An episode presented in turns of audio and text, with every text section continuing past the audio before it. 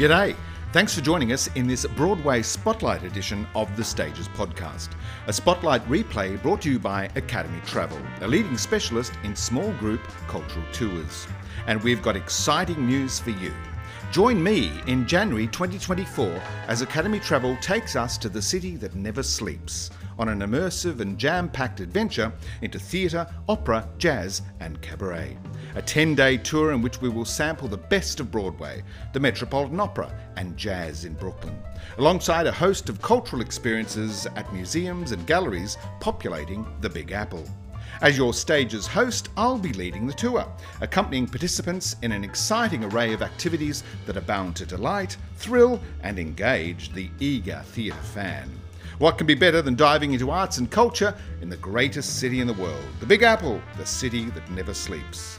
Find further information at the Academy Travel website, academytravel.com.au, and search Theatre in New York Best of Broadway Tour. To whet the appetite, stages will be visiting conversations with Australian artists who conquered the Great White Way in a series of Broadway Spotlight episodes, brought to you by Academy Travel. Michaeljon Slinger was born in Queensland and, via a series of successful twists and turns, found himself studying in New York in his late teens. He received a full scholarship to attend American Ballet Theatre's Jacqueline Kennedy Onassis School. Study at the prestigious Juilliard School followed, making him the first Australian to be accepted into either one of these programs. A significant run on the musical theatre stage in New York has earned him seven Broadway credits in a host of roles as performer, swing, and dance captain. It commenced with his debut in the revival production of West Side Story, directed by Broadway titan Arthur Laurents. In recent times, he has shifted his focus to choreography as an associate and assistant. Michaeljon Slinger was a guest of the Stages podcast in April 2021. Here's Stages conversation with Michaeljon Slinger.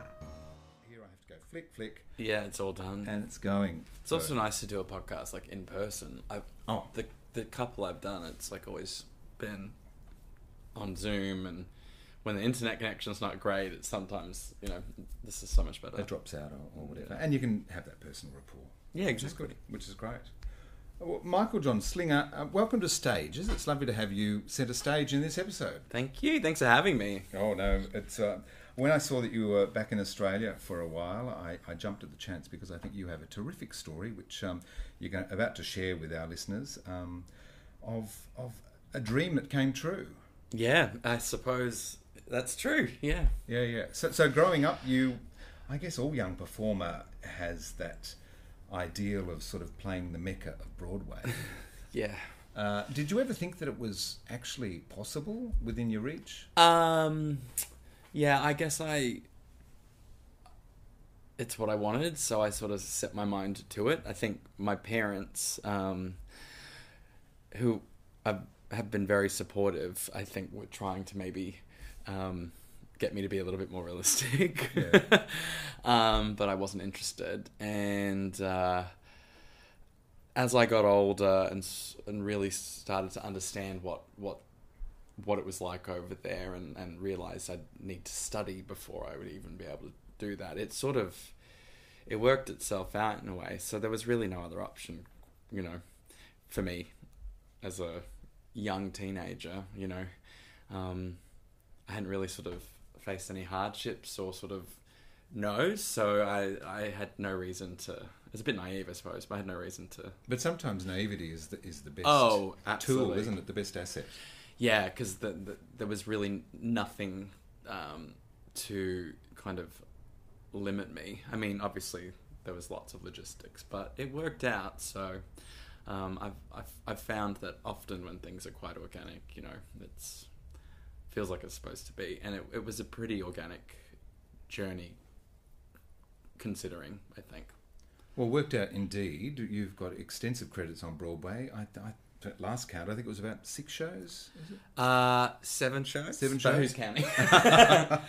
um, yeah, seven performing credits plus um, a bunch of like New York City concerts and really cool sort of one night events and things. But Mm. um, yeah, seven shows sort of kept me working for good ten year run. Were you working when the that COVID hit in March last year? Yeah, so I a couple of years ago um, actively made the decision to to not pursue performing um, and transition to a more creative role, and so um, the last couple of years I've been uh, working as an associate choreographer to um, a wonderful woman named Lorin Latarro. Um, she choreographed Waitress. Uh, we've been attached in a bunch of projects together, and she and I um, were in previews, our third preview for Mrs. Doubtfire on Broadway when COVID hit, which the one year anniversary is tomorrow. Broadway shut down a year ago, uh, March 12th. Wow, it's it's extraordinary, and and so I, I New York, of course, as we know, America became engulfed by by the virus. Uh, so that was your impetus for coming back to Australia. I didn't come back right away uh, because New York's been home for 16 years, and I have a partner and a dog, and all of my things, and so it just it made sense to me to stay. We also were all quite naive and thought it would not last as Yeah, long as it was. Uh, I mean, at the time we were expecting like a 12 week sort of leave. They they shut down Broadway for four, but um, immediately our producers said, you know, be prepared to not come back till after Memorial Day, which is the, the end of May. Um, and also my partner, um, he's a doctor, and so COVID happened, and he got He's on the front line. he got thrown in there. Yeah. Um, and so it just quite quickly, it, it was a, there was no way for me to just sort of leave him to be on his own and deal with, with what he was seeing and experiencing. And it was very real. Um, and I didn't really, we just had nothing to compare it to, so we all sort of just got on with it. Um, but it wasn't until he moved back into his um, role, he usually works in the children's hospital. So once he sort of got back to, to not dealing with all of those sort of COVID deaths, um, I felt more comfortable to leave him and come down. So I, I came to Australia for a month, like just to visit my mum. I'd spent six days in Australia in the, the previous three years, so I thought, oh, I'll make the most of, of this time and, and come down. And so I was lucky. I arrived the week that they sort of put the cap on the arriving um, passengers. Um, and so I didn't really have any problems, and I didn't experience like the ridiculous amount of money that the airlines are now charging for airfares. And I thought two weeks in hotel quarantine will be a breeze um, after five months of sort of being in lockdown in New York and adapting. And it actually was really challenging. And I think it was only because I had no idea what was waiting for me on the other side.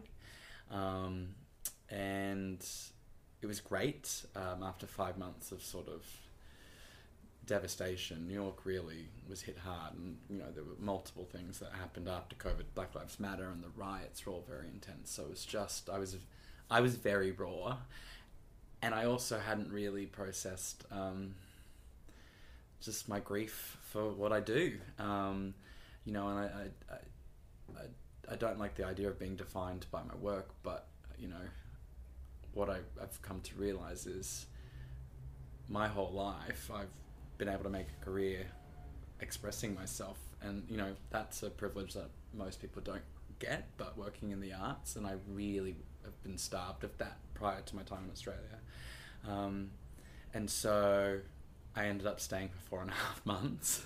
uh, and I came down to Sydney just for a couple of weeks to think, oh, you know what, I'll try and just get to know some people because I have no sort of professional career down here. And then that turned into two and a half months and uh, motivated me to come back. I had to return to the States because of my green card and just to check in on my life. But um, yeah, I came back. I got back in on New Year's Eve and did another another hotel quarantine. um, but it's great. I'm really grateful to be down here and, and making the best of a really tricky time. It's interesting that you talk about a grieving process because that's something which uh, a lot of the population probably don't really understand. I, I- certainly know that politicians don't Yes. understand that, that, that, that creative artists who, whose whole being and, and career is about that personal expression, but to have have it just shut down like that, it was the first industry to close, and it probably most likely will be one of the last industries to It- return. I think um, from what I understand, I just recently had a, a meeting um, with producers on one of our projects because we were actually supposed to have two Broadway shows open last year. One in April, and then another one, Almost Famous, in the fall, um, American fall, like around November. So I had been hustling for the last couple of years um, and really starting over, like to sort of rebrand myself and be seen in a different way. Um, it took some time, so I had a lean couple of years as I was trying to say yes to all of these passion projects, and finally it, it did. I went into 2020 feeling very excited that I was going to have all of this momentum and sort of what would happen after Broadway with these shows. Hopefully, they'd have an international life. So that was disappointing for sure. Um, but uh, yeah, I think I think Australia as well. uh, just they've handled it so well. So whenever they like even the hotel quarantine for me, as hard as it was, I really respected it. And um, you know, at the when you think about it right now, Australia's got to be the only place in the world that has Live theatre. live theatre. I recently did um, a podcast with Michael Cassel, who's Oh, producing Harry yes. Potter and Hamilton. Yes. And yes, the realization that that Sydney and Melbourne are probably the only places in the world where you can see those Yeah. those juggernaut So shows. there's probably three musicals in the world right now. Mm. Well, what are they? Uh, Hamil- Hamilton, Frozen, and, And, we had Pippin not so long ago, and Rent. yeah. And I think that isn't Phantom playing in Asia somewhere? Or, uh, Oh, Korean thea- maybe. It hasn't, didn't really ever stop. Oh I wow! think. Yeah. Um, but yeah, it was interesting. Oh, I'm sorry, I went on a tangent. Uh, with the way things are in America, and sort of you know everything's so unionized, so Broadway's so expensive. There's no way to return um, until producers can sell at full capacity. And Broadway and the West End are environments, industries which rely on the tourist trade. And until people can visit the States or London again, Yeah, and I think, um, you know, the shows I'm attached to are positioned really well because they haven't opened. So I, I, I'm really grateful. But some of some of the shows that are staples in New York just completely rely on tourism and sort of those day of ticket sales. And so um, it'll be interesting to see how it all unfolds. Um, but I'm I'm anticipating for everything I'm attached to, it'll probably be early next year before I'm I'm in rehearsal again, which you, you know that would mean Mrs. Doubtfire is probably going to open two years later than to the date that it was supposed to. But as long as it gets there. as long as it gets there, Yeah. exactly. So, yes, keeping tabs of you on, on your Instagram account, you seem to be in quarantine All all, the time. what did you do in quarantine? How did you amuse yourself? So the first time, like I uh, like I said to you, I didn't know what was waiting for me on the other side, and I quarantined in Sydney, and so we didn't get fresh air or anything. They were really strict, and it was that was hard. So you couldn't open the window. couldn't open the windows. We didn't even get given a, a key for our room. You know, an Australian Defence Force um, officer like escorted us up, let us in, and then that was it. So So you had those four walls for that's the two it. weeks. And I struggled to be honest. I wasn't I wasn't great, and I think it was because I was finally able to sort of process what the last sort of five months had been. Um, that being said, when I came home at, on New Year's Eve, I was able to fly into Brisbane. Um, I'm from Queensland, and I ended up getting bussed down to the Gold Coast where I'm from. So mum was ten minutes away, and it made all the difference because I got lots of care packages, um, and I, I came um, much better prepared. Um, I embraced the time, and I actually I, I started a writing class when I went back to New York last year, um, and uh, a TV pilot writing class. And so I just basically spent my mornings. I'd meditate and work out, and then I'd write for six or seven hours a day in the afternoon, and um, it it whizzed by. And I had a balcony too, so I I was definitely set up for success the second time. Um, And in reality, I guess some of those hotel rooms were actually bigger than the Broadway dressing rooms that you've Oh. had to inhabit. absolutely, like fitting. Um, oh, how many? I think we had 15, 18 men in our ensemble dressing room at the Shubert for Hello Dolly. It was tight. wow. yeah. You get to know each other pretty well. I- yes, I definitely. it's fun though. so when did you start dancing?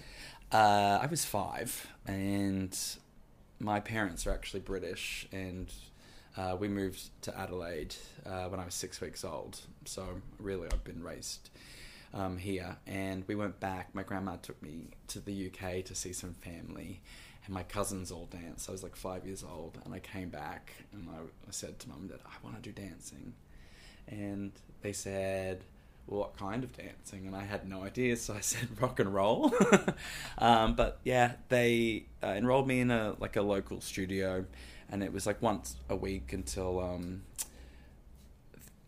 we moved up to queensland when i was 10 or 11 and just by accident um, enrolled in a much more competitive studio and that's sort of where it just took over and all of the Boy Scouts and soccer lessons and all the other things I used to do sort of disappeared and it became dancing six days a week, uh, which I loved.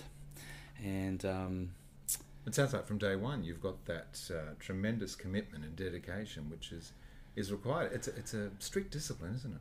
yeah, I I don't know if I naturally had it in me or if it was just the teachers I was exposed to, but you, now obviously like I'm always like a dancer first, um, and there's just no other way to be that sort of commitment. You know, even now that I'm I'm teaching and, and anything I do, I sort of go for it hundred percent because I've experienced the payoff of if you really do go for something, how how great it can be. Did you cop much flack at school? Oh, I was teased so much. And I'm really quite a sensitive soul. Um, so that was really tough for me. But then I had a whole other life after school with, you know, my dancing friends. That was the most incredible thing, you know, doing troupes and things together. Um, Finding a tribe. Fi- Exactly. And then, you know, totally like coming of age, when I moved to New York and ended up studying at Juilliard, I my mind was just blown. I was in this environment where everybody was like me, even if they played a musical instrument or they were studying drama. Um, and they were all sort of like they're big fish in their own small pond, and suddenly we're all here together. It was inspiring and humbling, humbling, yeah. and um, you know, Juilliard was a four-year program that was very intense, but it definitely um, changed sort of my whole perspective on, on what I could make for myself. As a kid, are you being inspired and addicted to films like Footloose and Center Stage and Center stage, Fame, absolutely. Chorus Line? Seeing Cats actually made me. I hated ballet. Oh, Cats, the- the live show. like the Yeah, live show. right. I thought, oh my gosh, I want to be Miss Mistoffelees, so I better start taking ballet, even though I don't enjoy it. Um, and then Billy Elliot actually was a movie I really loved as well. Um, So those shows are encouraging you to um, invest in different styles that you that you. Yeah, I was learning? definitely like a theatre sort of jazz dancer with not great technique when I was younger, and I just as I as I grew and I got older, I realized, oh, you need to have some technique if you want to sort of back this up. But you know, seeing boys doing ballet was and masculine. It was and sort of not the stereotype or sort of um, counteracting all of the labels that I was bullied and teased for. Um, yeah, it was actually really inspiring. So who were your dance heroes at that time? Oh, Sascha Radetsky that played Charlie in Center Stage for sure. Um, and then, oh gosh, who else? I think whoever, all of those boys in Cats. I just thought it was amazing that like they could dance with such sort of athleticism and still be quite beautiful at the same time. It was. I obviously did not know how to articulate that at the time, but it just it inspired me for sure. Did you enjoy school? No. I, it was just hard. I just didn't have a whole lot to connect t- to other kids with. You know, I was different and I was a boy. It, school was fine. Uh, I just was, I was like, all I wanted to do was dance. And I ended up finishing high school in year 11 and 12 through correspondence um, and did full-time ballet which was amazing for me i just thought i was like the bee's knees and it was the best life ever Well, it's great to hear all of these things that you're saying because, you know, a lot of people who listen to this show are kids at school who have dreams of entering the industry one day. So hearing your experiences, I'm sure a lot can will certainly be able to relate. Well, I think I just had a conversation with someone yet the other day. I I'm teaching a lot in, in Sydney at the moment, um, which I've I don't really teach dance in in New York just because I've worked and there's You don't have time. Yeah, and the city's bigger. The studios are all sort of out in Long Island or in, deep in Jersey, and it's just not as easy as it is here. And also the culture's different. Everyone goes to university for four years. There's not necessarily like full time programs and finishing schools that way. But I underestimated the impact that I would have working with these like young adults. Really, um, I thought I'd sort of just show up, do my thing, push the push them, do a hard class, and leave. And I've become really invested. And what I have only just realised is, oh, I'm homegrown as well. I'm a Gold Coast boy that moved to New York at 17, and look at everything I've done. And it's I'm like a living example um, of the possibility. And you know, nobody really knew me back home because I was busy over, over in the states, and so it's actually I feel really proud to be able to sort of show these young kids, young adults, really that it's possible if if they want. Like I'm a living example of it, and so I'm really grateful for that. It's a privilege. It's a silver lining of COVID for sure. And because you went over there at 17, I guess, and you came from Queensland, I guess there's a lot of the industry here who were not aware of who you are either because your Absolutely. career blossomed and, and grew in New York. Absolutely, it, and so I, as I've gotten to know people down here, they were, they were like, "How do we not know you? How do we not know anything you've done?" I just was busy in my lane. I guess is how I, I, I look at it. Um, but yeah, it's been really nice to be back, and I will say, like the Sydney um, theatre and arts community have embraced me with open arms, which is really lovely too. So. So, how did that journey to New York begin? I guess it was 2004 when you won the Australian Dancer of the Year award. Yep. So that's basically paid for me to go to Las Vegas to um, a competition that it's had a relationship with and perform there. Uh, and First time overseas?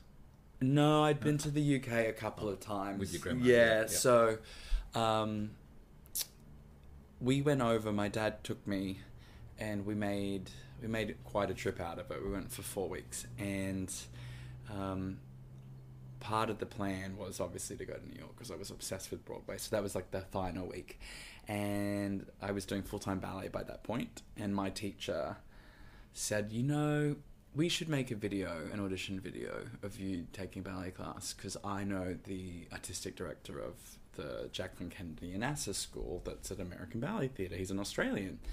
And I was like, okay. And I, I didn't think much of it, sent it off, and I was invited to take class at American Ballet Theatre. And so one of the days we were in New York, I think it was like the third day, Dad took me, and I was like sick to my stomach with nerves. And they offered me a place on the spot, Wow. which was cool. And Who was the Australian that was there? uh, John Meehan. right. I think he's somewhere in Asia.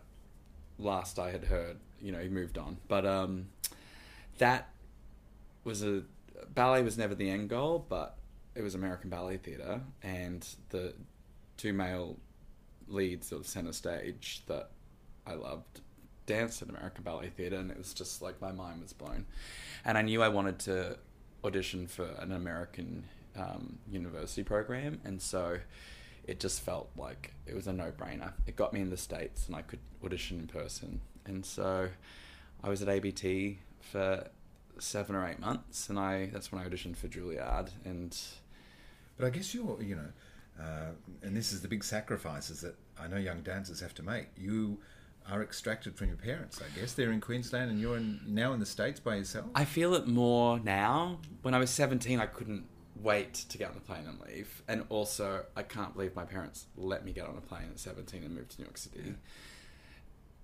That was very brave of them.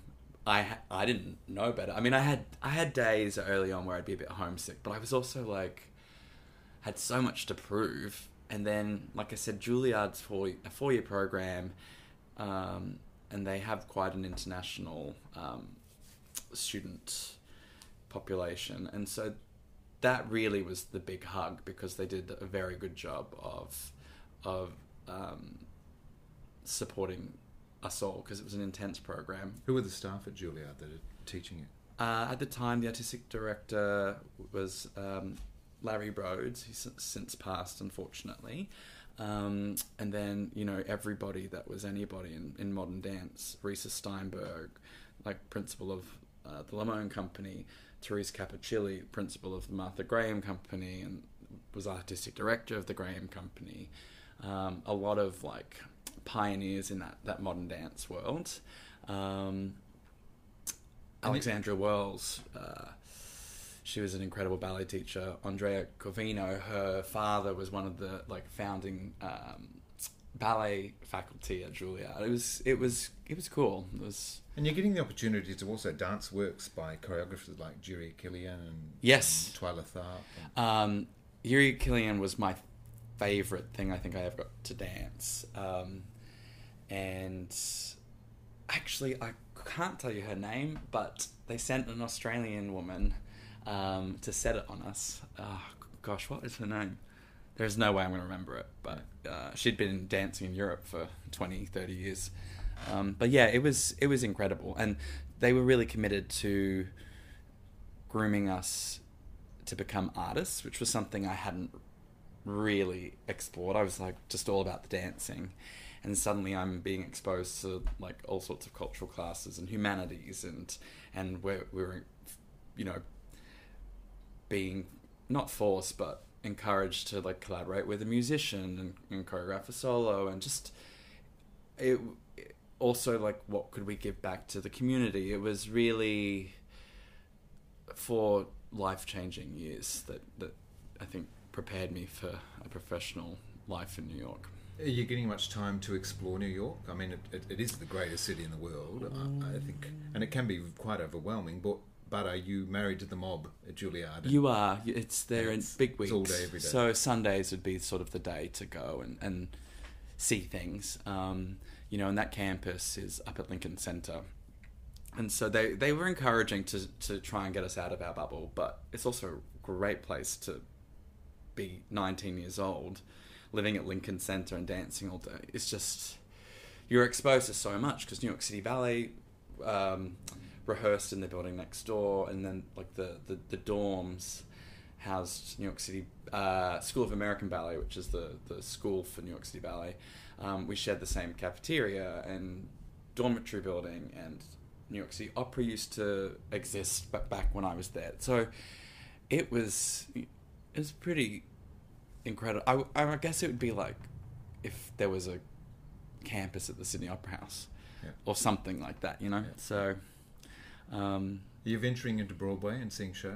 I was, and then Mum came to visit, and so anytime Mum would come to visit, it was like great. I have a school ID, so I can get us two twenty-five dollar student tickets, and Mum, we would go see like on a, like a matinee day, we'd go do like Jersey Boys in the afternoon and then Hairspray in the evening, and you know there'd be partial view or sort of standing room, but I did not care. So I always loved it when Mum came to visit because I'd see like sixteen shows in like two weeks or something. So. So are there many graduates from Juilliard who are going into musical theatre? No, it's sort of it happens, Mm. um, and to be honest, that was a big concern of theirs when I applied and in my interview, um, and so I did. I did consider having like a concert dance career first, um, but I had four years of that experience, and I knew where I wanted to, to land. And so I always I had private singing lessons like off campus the whole time I was there because it was a very dance heavy program.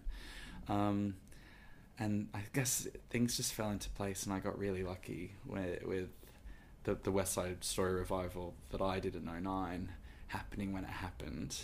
Because also at the time, people on Broadway, like in the ensemble, were in their like late twenties to early thirties, you know, um, and And that- this West Side, they, they were casting young dancers, weren't they? young. Yeah, I got approached. Like, I didn't have an agent. Like, the casting director messaged me on a social media platform, MySpace. Do you remember MySpace? Absolutely, yeah.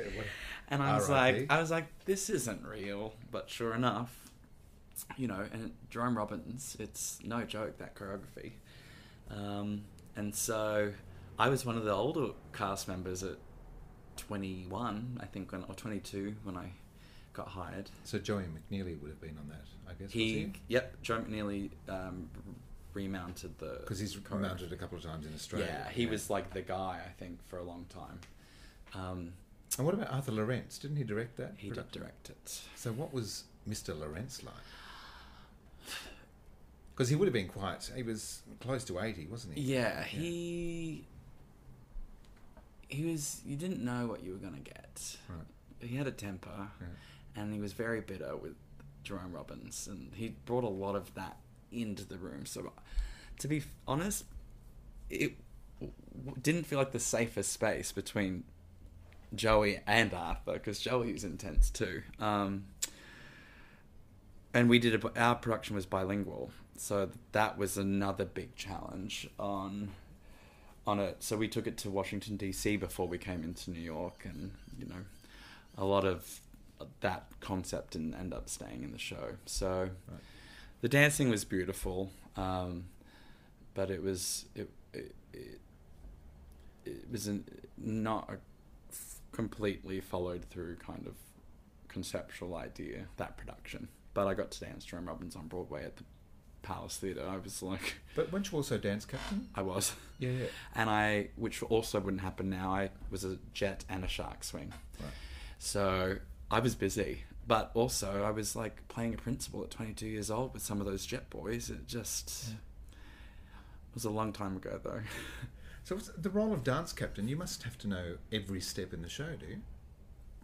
you have to know every step. You're responsible, really, for maintaining like the um, integrity of, of all of the movement. You have to know all of the principles, um, staging, like anything with music, um, and then you also have to be prepared to swing in and cover all of the ensemble. So it's a big job. Job. It takes takes a while. Like it took me about six months before I felt like I knew Hello Dolly inside out.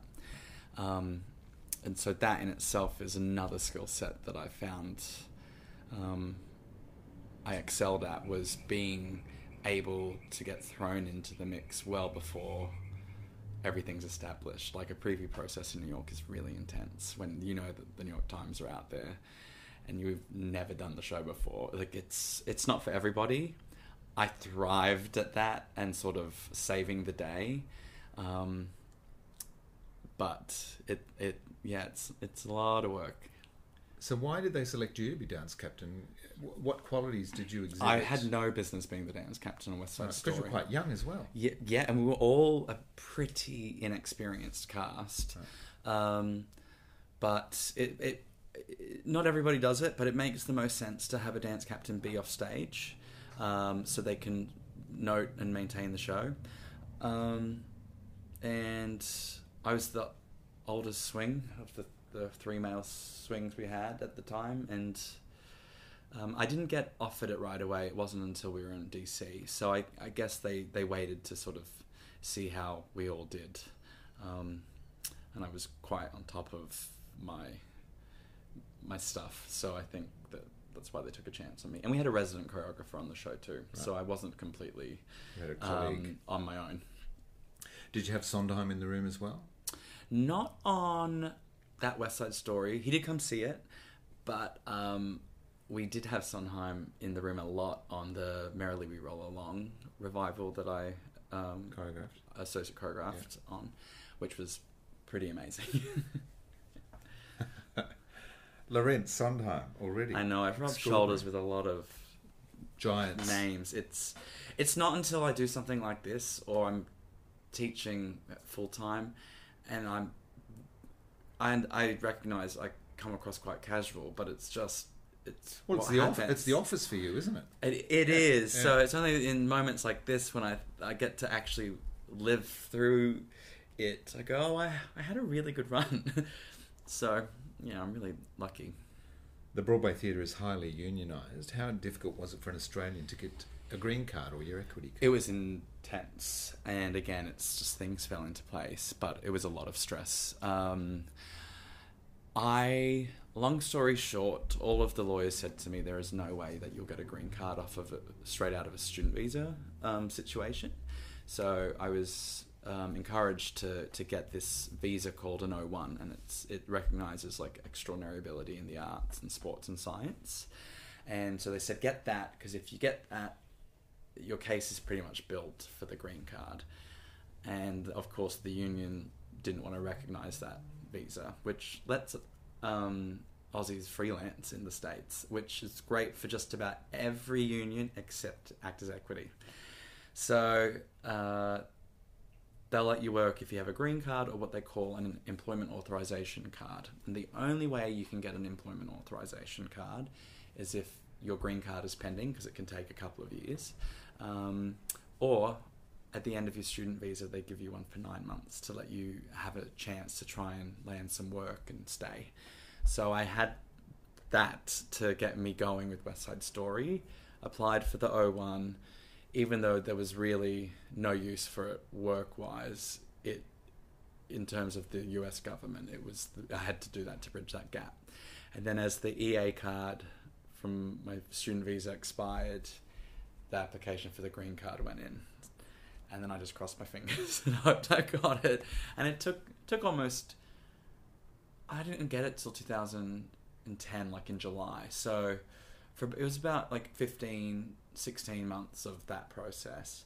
Um, it was expensive, and thank God for mum and dad's help. Um, and it was very stressful, but once I got it, I didn't have to worry about it ever again. So I feel I feel for Aussies. That's the biggest challenge. It's it it's hard to just be given a issued a green card. There's steps, and so I got very lucky. A lot of patience, a lot of dollars, a lot of angst. A lot of money. But as my agents had said to me at the time, they were like, "This is essentially you're investing in your career," and the, I mean they're not wrong. I worked for ten years in New York, so I definitely like can justify the twenty odd thousand dollars it cost. to get a green card. to get a green wow, card. Wow, wow, You talked about Almost Famous and Mrs. Doubtfire Yes. earlier. Shows that, that go out of town to have their tryouts and be presented in front of an audience and, and get reactions. I guess that's a really important period for in the construction of a new show. It is, and you know, before we go out of town, there's often several developmental kind of workshop processes. Where on Almost Famous we did a five week what they call a lab and then we presented a version of the show in the studio for potential investors and and industry people. And so that informs you in itself and then you get a version to take out of town and then that does inform you um, it was our intention to go back into development for Almost Famous last summer before coming into New York. Um, and same, Mrs. Doubtfire, uh, we had a great experience out of town, but you very quickly realize what's working, what's not. And um, we had the ability to go back into rehearsal. We, we were in Seattle November, December, and then it closed, and the cast had a month off, and then we came back and we had three or four weeks before we went into tech, and it it it was great because you can take you can step away from it and then come back and reassess. Um, sometimes some of the shows I've worked on as a performer, if it's a revival, will skip that step and think, oh, we know what we need to do, and I just I I think you always buy yourself some more insurance by taking a show out of town. Yeah. For sure. A lot of uh, recent Broadway product has had its source material as films. You know, Almost Famous certainly is. Um, Doubtfire, yeah. Tootsie, uh, Pretty Woman, King Kong, Rocky. Yep. The list goes on. And, and, and they're great narratives, of course, and they've obviously been successful in one particular medium. Um, it's not always the case that they, they transfer easily to the stage or a musical theatre um, narrative storytelling. Absolutely. For example, Almost Famous is it's a show I'm actually really proud of, but it isn't necessarily a show that it absolutely needs a choreographer, but we're not dancing. You know, we've got very talented actors that play instruments and and what have you. So approaching movement that serves them well, and also a show that's it's full of like mid-tempo rock songs. And it has an amazing original score as well as the iconic songs from the movie. But yeah it's really challenging to infuse energy into a show that the movie is quite linear. So it's been a that's actually been a really enjoyable process for that very reason whereas mrs doubtfire um, ironically still behaves like a traditional musical even though it's a contemporary show with a, a pop score um, Jerry Zaks, who directed Hello Dolly. Another giant. I know. Yeah. He's he's directing Doubtfire, so he's he's a genius with comedy. So it's hilarious, and he's really good about pacing. He getting to work with him on Dolly and then this is like a masterclass, really. Um, but like I said, it behaves like a traditional musical. So production number, you know, the drop comes in. There's a two-person scene in Wing One, uh, the the Wing One part of the stage, and then reveals a new set and whatever. So that um, that's been fun because there, there is a lot of a lot of really satisfying dancing um, for us. But yeah, even that we've made changes from the movie to sort of serve it as a stage show. And putting a film on stage, um, you really. Uh, the audience are there wanting to see the moments that they love from Yes. the film. So to preserve those, and, and like I might just think of Doubtfire, is there that wonderful scene where he burns his boobs? So that's so great that you said that because there's a, an opportunity often for moments like that. So yes, in, we actually do a massive tap number, um, and everything gets to be heightened in that way, and it's really satisfying actually. So.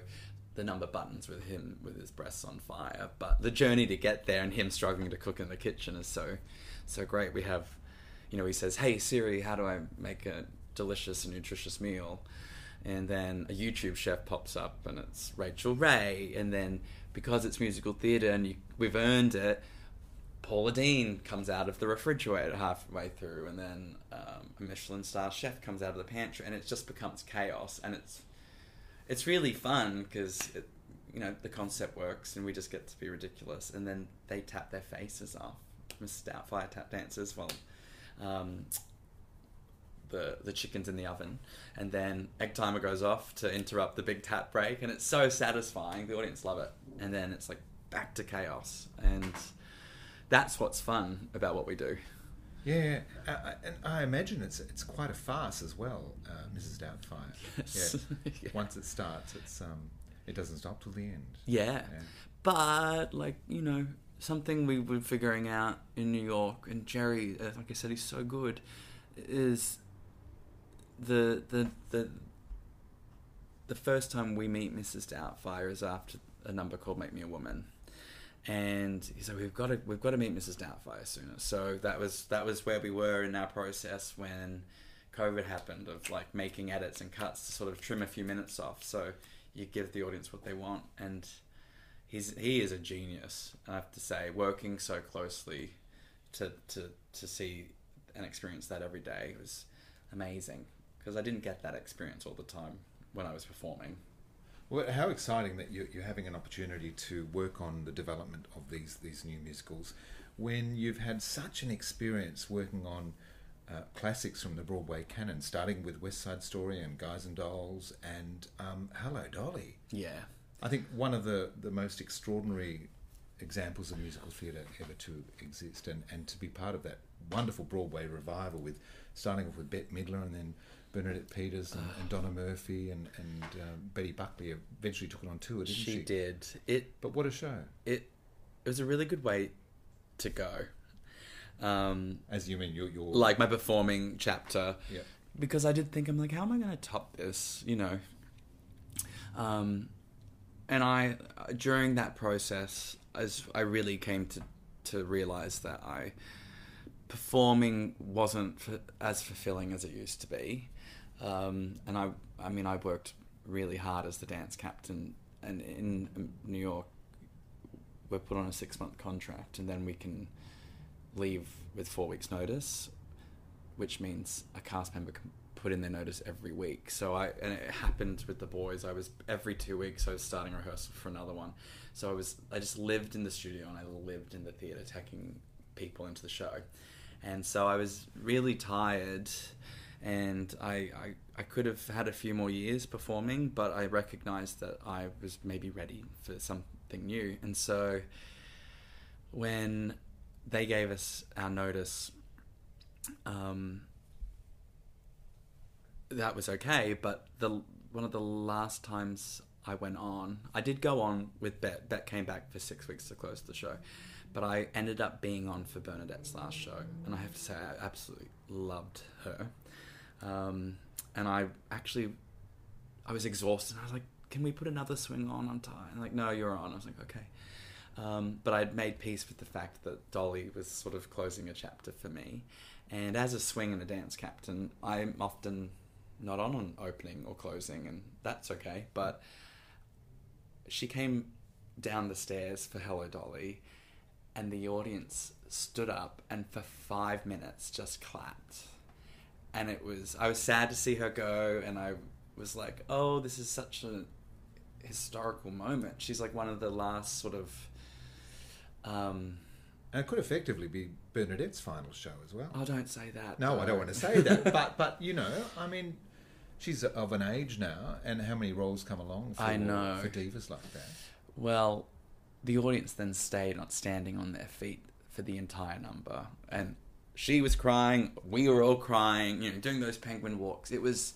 I was actually so grateful in that moment that I got to have that experience, and I thought, oh, what a great way to to go. And then I got a, f- a few more chances with Bette, but of course everybody was sort of making the most of it by by the time those last six weeks happened. But yeah, it, I know Gower Champion didn't choreograph it, but it was certainly choreographed in the style of most of it was style. Gower's Right, actually. okay. So Warren Warren Carlyle choreographed it, and then we actually did a big development workshop of all his choreography, and then by the time we started rehearsing in New York, a lot of the Gower Champion stuff had been restored, which he did. So. Uh, like Sunday clothes and the opening, all of those things um, were, were Gower champion, Hello Dolly, and then Warren basically did a new waiters gala that was busy um, and hectic, and yeah, we got to do a lot of Gower champion, which I love. I love all the history of of these shows. It's, Yeah. it's fun to do. Now, when you retired, it's effectively ten years of shift work. Yes, Yeah. my favorite thing now is I get to have dinner at eight o'clock at night.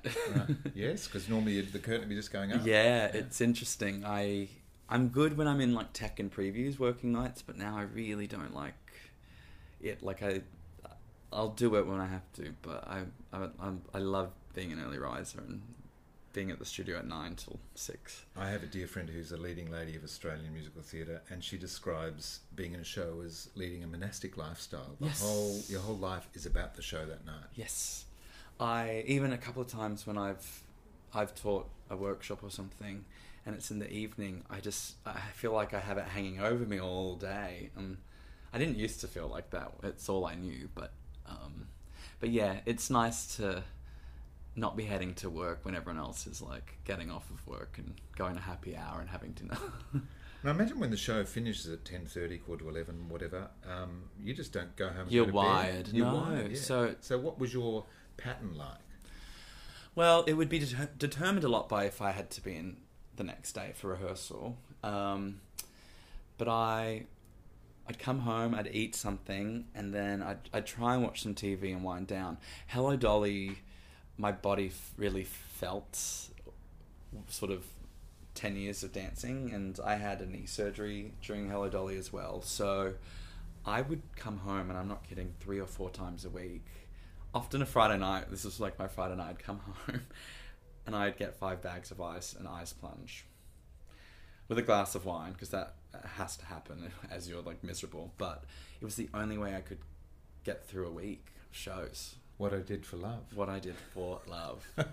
but you are. You just sort of you're you're conditioning. It's just it's you're in like a marathon sort of mindset. Um, and And what about partner time? Fa- uh, those people with families. I mean, you have to sort of make or try and find time to sort of share moments. yeah, I think that's that's true.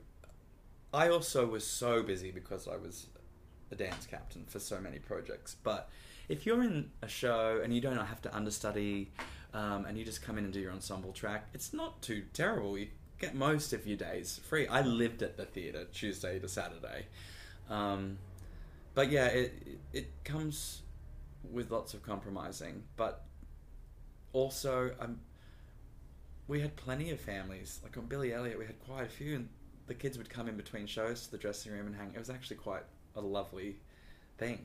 Um, made it work, I suppose. That's a great show, Billy Elliot. It's a lovely plot for the ensemble. Um, as miners, you get some terrific numbers to do. I mean, my, and and the genius of that choreography of Peter Darling, with with the miners and the, and the little girls in two Solidarity, I know. that that crossfade of it's just I tell you, I took it for granted that chapter because that was that was my second job, like after West Side, and it was intense. Um, you very much know what is expected of you on uh, Peter's team, um, and his associate Ellen Kane, who's since gone on to do her own stuff. They're quite brilliant, and I got to go back into that world when I did Matilda, which I was so grateful for. But gosh, I would kill to have another process now, especially knowing what I know and doing what I do to sort of be close to his brilliant mind because he's he is incredible. I I hope to create work like like he has. I don't know if I can, but I'm going to try. Matilda and, and Billy Elliot, a couple of shows that, that feature extraordinary children. Yes. I mean, isn't it amazing what some of those seven and eight year olds can do. capable? I know. I know. It's also working on shows with kids like that is actually really quite fun because their energy is contagious and you know there, there's an innocence that gets brought to the theatre that you know makes it all a little less intense sometimes you know so Billy Elliot describes that feeling of electricity when Yes. he dances. What do you feel? I used to feel that for sure. Um, I feel a lot of of pride, especially now, like knowing that I've had a hand in curating an experience or building a number in, in a way.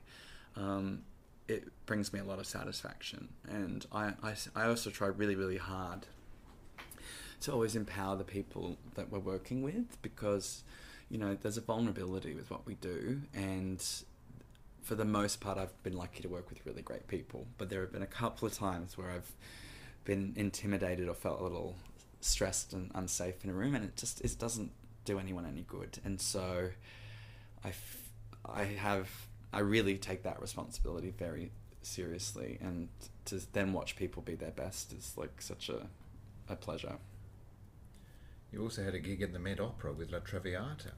Uh, what's it like directing opera? Uh, Uh, oh, choreographing, Yes. co-choreographing, working with Lorin, Lorin. Latarro, of course. Yeah. It was incredible, actually, and that's sort of where Lorin and I. It was our first time working in that relationship together. so, Um, how, actually, how did you meet? Because it sounds like it's now a, a Oh. terrific working relationship. yes, she's incredible, and when we're working, we often spend more time together than we do with her husband and my partner. To be honest, it's it's a marriage in a way. Um, we met. She came into How to Succeed as our vacation swing, and she was exactly where I was in her mindset um, when I was wrapping up Hello Dolly. Like, you know, she was performing, but was definitely already like dabbling in associate work. Um, and then we reconnected. I reached out to her when I was really serious about making the transition, and I, I said, "Do you think we could grab a coffee? Because I could just use some mentoring." And she offered me Traviata at that coffee, which was like ten months away, and and then one thing led to another. But Traviata was pretty special because it was my first time returning to Lincoln Center since I left Juilliard, and she also um, trained at Juilliard f- for me. Um, and we got to just do incredible creative concert dance. You know, it's it's a lot moving. You know, a chorus of seventy people, but Who aren't necessarily dancers. no, but Well- it they they're set up for success at the Met. You know, Michael Mayer, who directed it, had three assistant directors um, assigned to him, and they sort of know how it works. But it was fast and furious for sure. But what about that stage and that auditorium? It's huge. Oh, cavernous. It's it was really cool, and I ended up performing in the first season of it, and that wasn't the intention. Um, but it just it ended up making more sense for me to perform just financially as well as get that credit. Um, yeah, it was it iconic. I'm really grateful for the experience, and I hope we get invited back post COVID and do something else there because it's just really fun when you get to work with incredible dancers, which I often it's theater. It's you, it depends on what the needs of the show are as to who you're working with. So to have some brilliant dancers that well, they're your uh, they're like your paintbrushes, aren't they? They it's just bring to life what it's just a in your head. pleasure. Yeah. So when you're in a show Yeah. and it's running for a long time, because I think uh, you're quite with How to Succeed for a year or something, weren't you? yeah, How to Succeed. I was there a year. Matilda was my longest um, time. I spent almost two years there. So how do you manage that repetition in the long run, doing the same thing every night? It's hard. Yeah. It's. I think that's why I've I have never had a problem with being a swing and a dance captain because there are enough elements with that to make things different, and it's better on your body.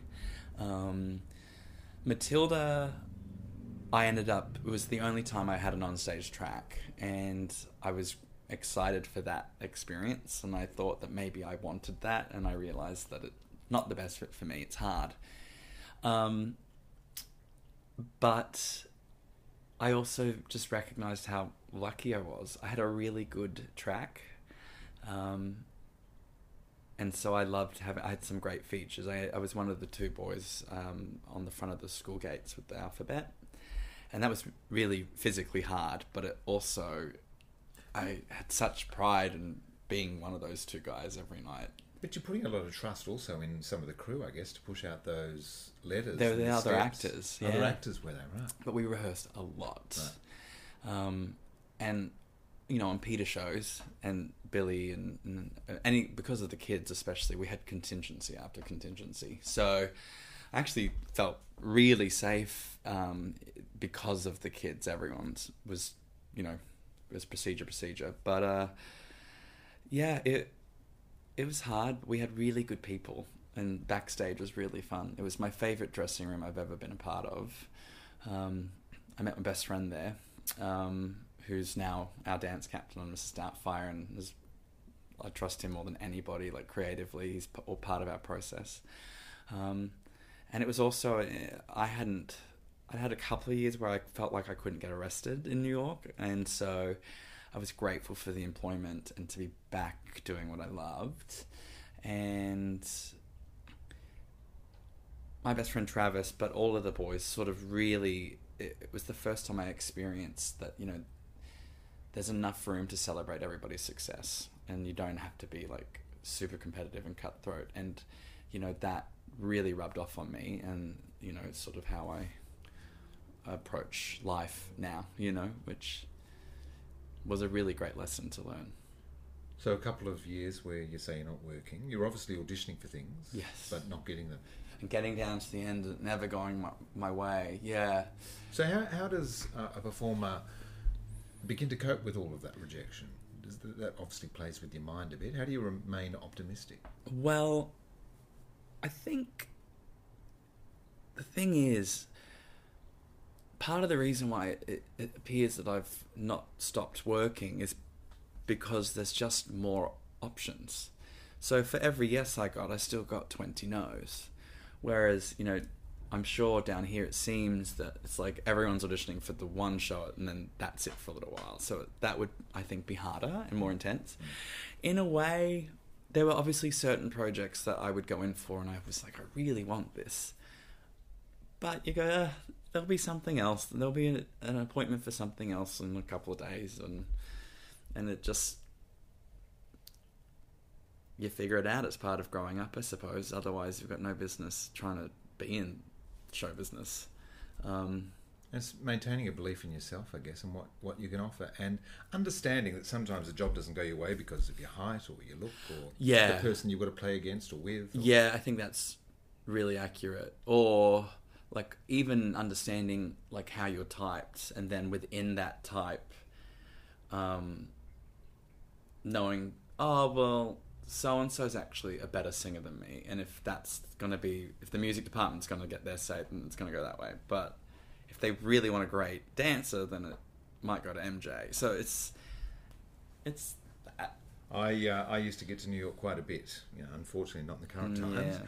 But it seemed to be part of the experience at a Broadway show where everybody would stand at the end. Now, do you think have you found that that's generally the thing now? That's part of the experience that people want. They want to do a standing ovation, or is everybody just they can't wait to stretch their legs because they've been sitting in these tiny seats? I don't know. I think, I mean, we definitely didn't get a standing ovation every day at Matilda in the fourth year, but like Hello Dolly, it was. You had to le- leap up, and you just had two and a half hours of Absolute an joy. iconic. Yeah.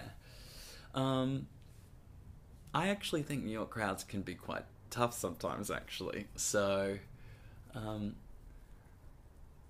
but then everything I see now, I often try and see it early on in, in a run. So I do feel like everyone's much more eager to celebrate. Certainly, they will be when Broadway returns. So when it does return, and you know you're making your way now as an associate, uh, do you see yourself or hoping to? Is the new dream maybe to choreograph a Broadway show? Yeah, I definitely want to stand on my own two feet as a choreographer. Um, dance on film really interests me, to be honest. Which I don't know how I'll make that work, but you know, leave it with me. Um, a Broadway show certainly. Uh, it's it's funny because it was never on my radar. I was so busy just performing, which I'm glad because it meant I was really invested in that. But yeah, I definitely I want to. I don't want to just be limited to theatre to choreograph. Like I said, dance and film, concert dance. I obviously had this background in that. Whilst I probably couldn't dance like I used to, uh, I'm interested in in. I just want to make movement because it fulfills me so much when I'm being creative. There's just uh, nothing else I could I could see myself doing. So I'm Yes. sure. I'm sure we will see you doing it too. You've you've got the talent, you've got the belief, you've got the dream, you've got the ambition.